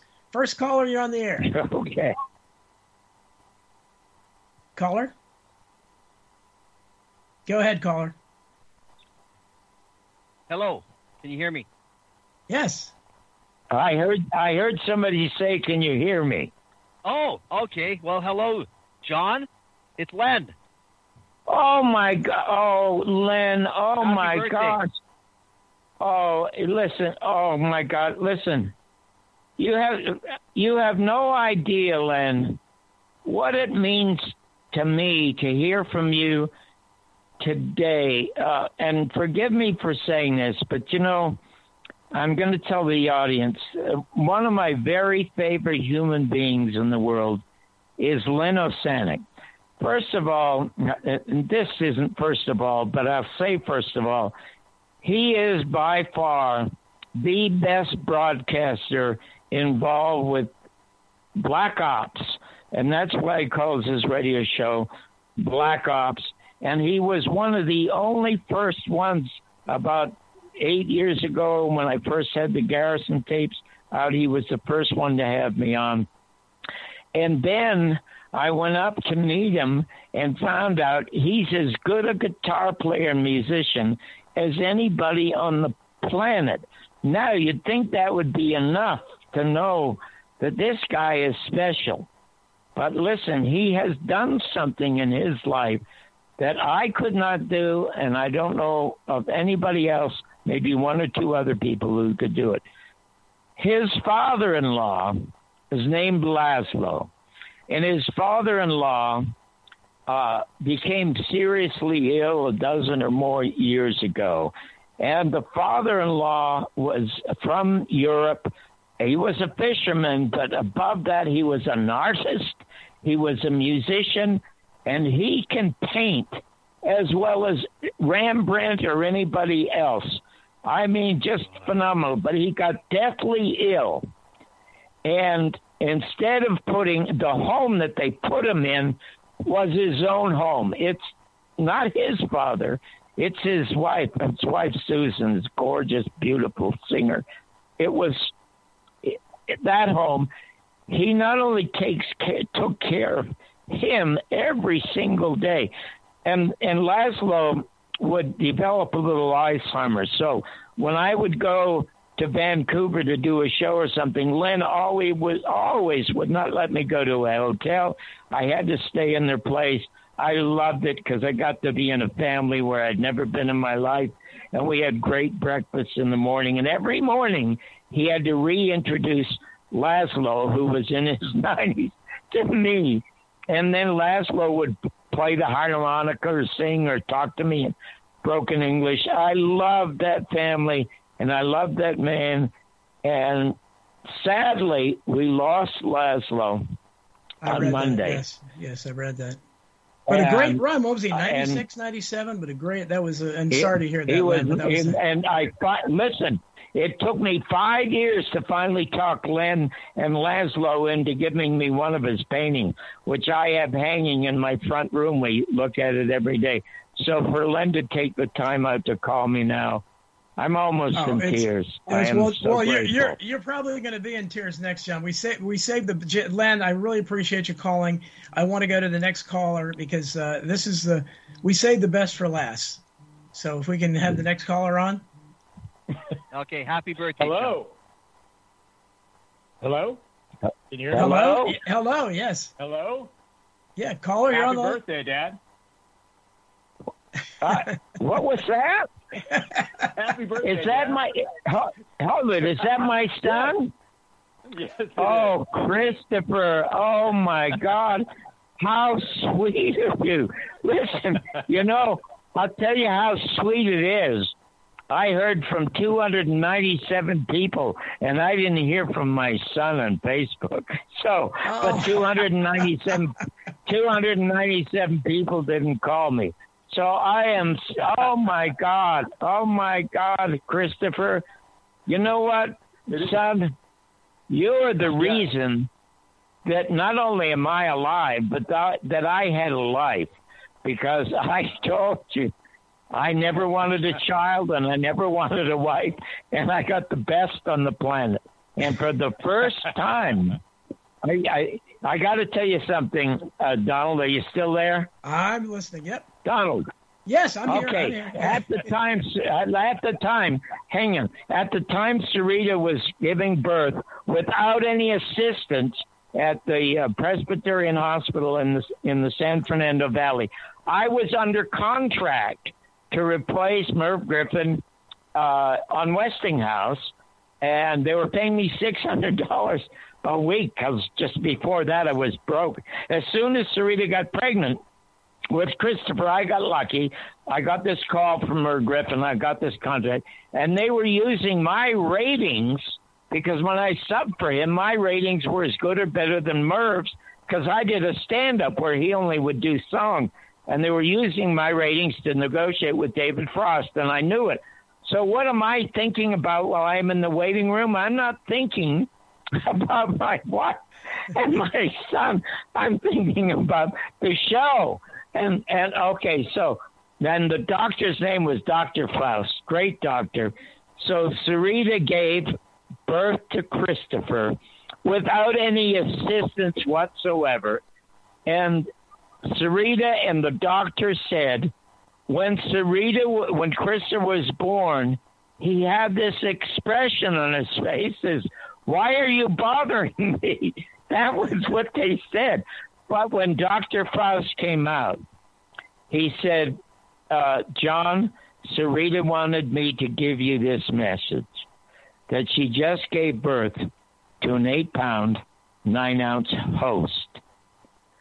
As soon as she said that, Donald, that was the first time in my life I ever cried Wow. because I couldn't believe that somebody loved me so much at the most important time in her life. Instead of thinking about the joy of giving birth and the joy of seeing our son the first time, she's thinking about me, and I just babbled like a, a baby. And Well, I, am well, telling I, you, I, I hope, I hope, I hope Sarita's listening. And Sarita, if you don't know how much your husband loves you and how great he thinks you are, and Christopher, right, Len, your dad is so proud of you. I don't know how many times I've heard your dad has met three geniuses in, your, in his life: Jim Garrison, Yeah, yes. Buckminster Fuller, and his son Chris.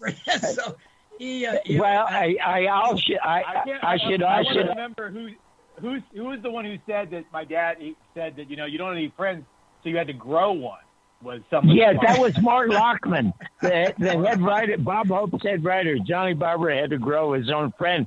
But I'll tell you something, son, son and I've told, first of all, you know, your mother and I lived together for three years before we married because I wasn't sure I wanted to get married. And the only reason I, one of the reasons I married, aside from the fact she was stunningly beautiful and had the greatest speaking voice of any woman I ever heard, and she could tap dance like Ginger Rogers. Her mother hated me. Just did not think I was funny. Couldn't stand me on the Merv Griffin show.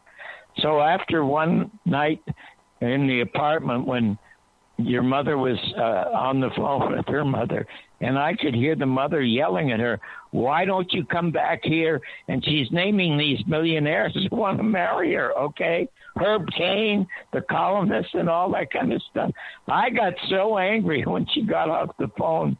I went into the bedroom and asked your mother to marry me. I wanted to piss off her mother-in-law, but I said to your mother, I've never envied anybody in this world except your mother because she has the most peaceful, comfortable soul. She can get on the elevator on the first floor with a stranger, and by the second floor, she knows their life story. People are just attracted to her peacefulness.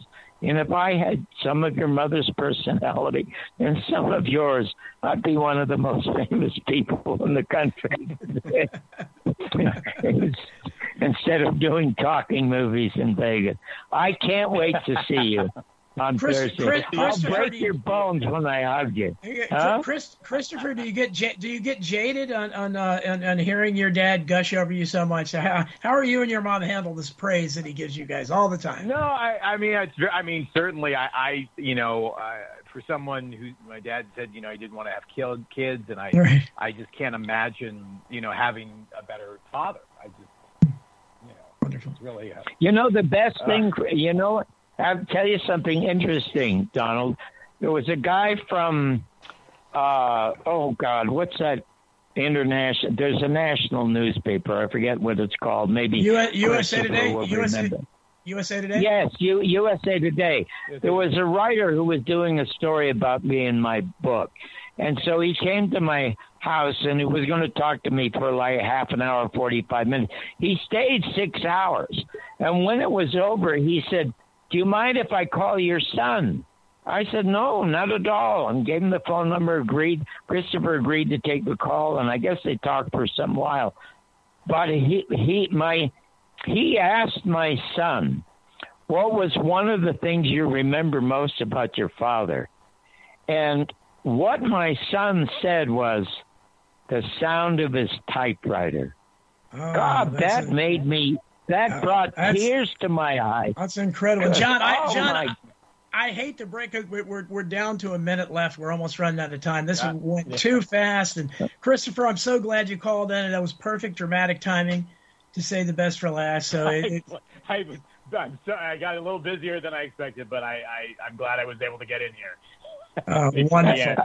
Well, I, I love you, son. I'll see you on I love you Friday. I'll see, I'll see you on Thank Friday. you, thank you for calling, Bye-bye. Christopher. Thank and thank every thank thanks to everybody for calling in and making this a very special online birthday party. John, you know, I, you, we're uh, you, you should feel all the love out there because lots and lots of people love you. You're a Hollywood legend, and uh, I'm just honored to be your friend.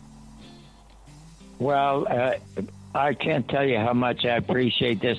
When you have a link, send me the link oh, because Oh, I yes. want to post it. Okay. And I want to hear Sarita's opinion, how she thought it went. So we, we definitely will do that. Thanks, thanks, every, thanks so Oh, much well, as always. Happy birthday to you. The world says happy birthday. Thanks everybody for listening to the Donald Jeffries Show.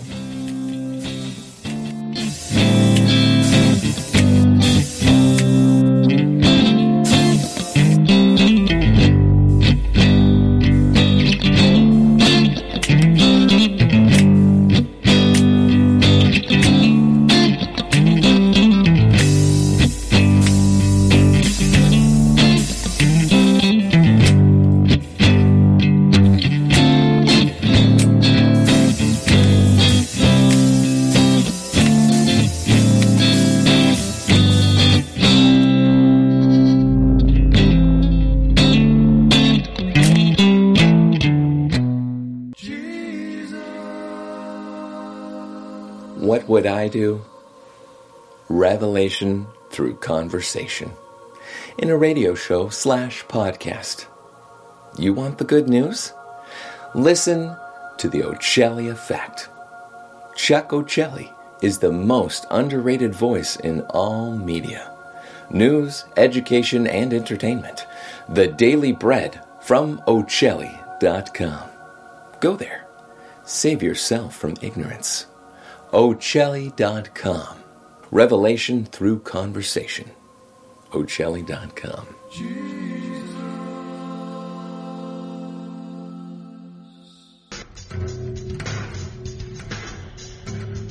WallStreetWindow.com. Gold, silver, the stock market. WallStreetWindow.com. Perhaps you're invested deeply.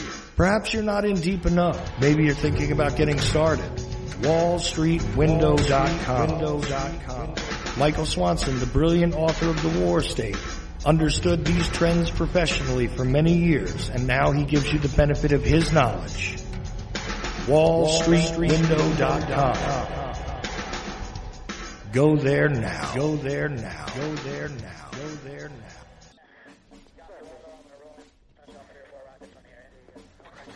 Do you like history? Real history that you were never taught in schools? Why? The Vietnam War, nuclear bombs and nation building in Southeast Asia. By author Mike Swanson, with new documentation never seen before that'll open your eyes to events that led up to this. Why? The Vietnam War, nuclear bombs and nation building in Southeast Asia, 1945 through 1961. Get your copy today at Amazon.com. Why? The Vietnam War by author Mike Swanson. Revelation through conversation.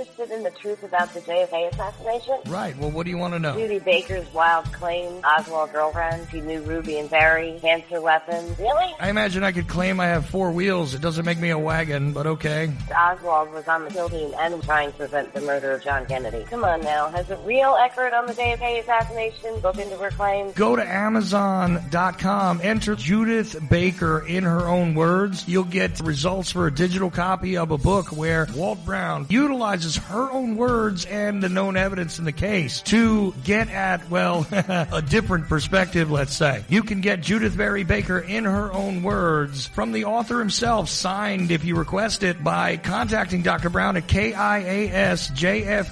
at AOL.com. It's a fun book and it actually dissects the many, many fantastic claims. Judyth Vary Baker in her own words. Thank you for all the great information.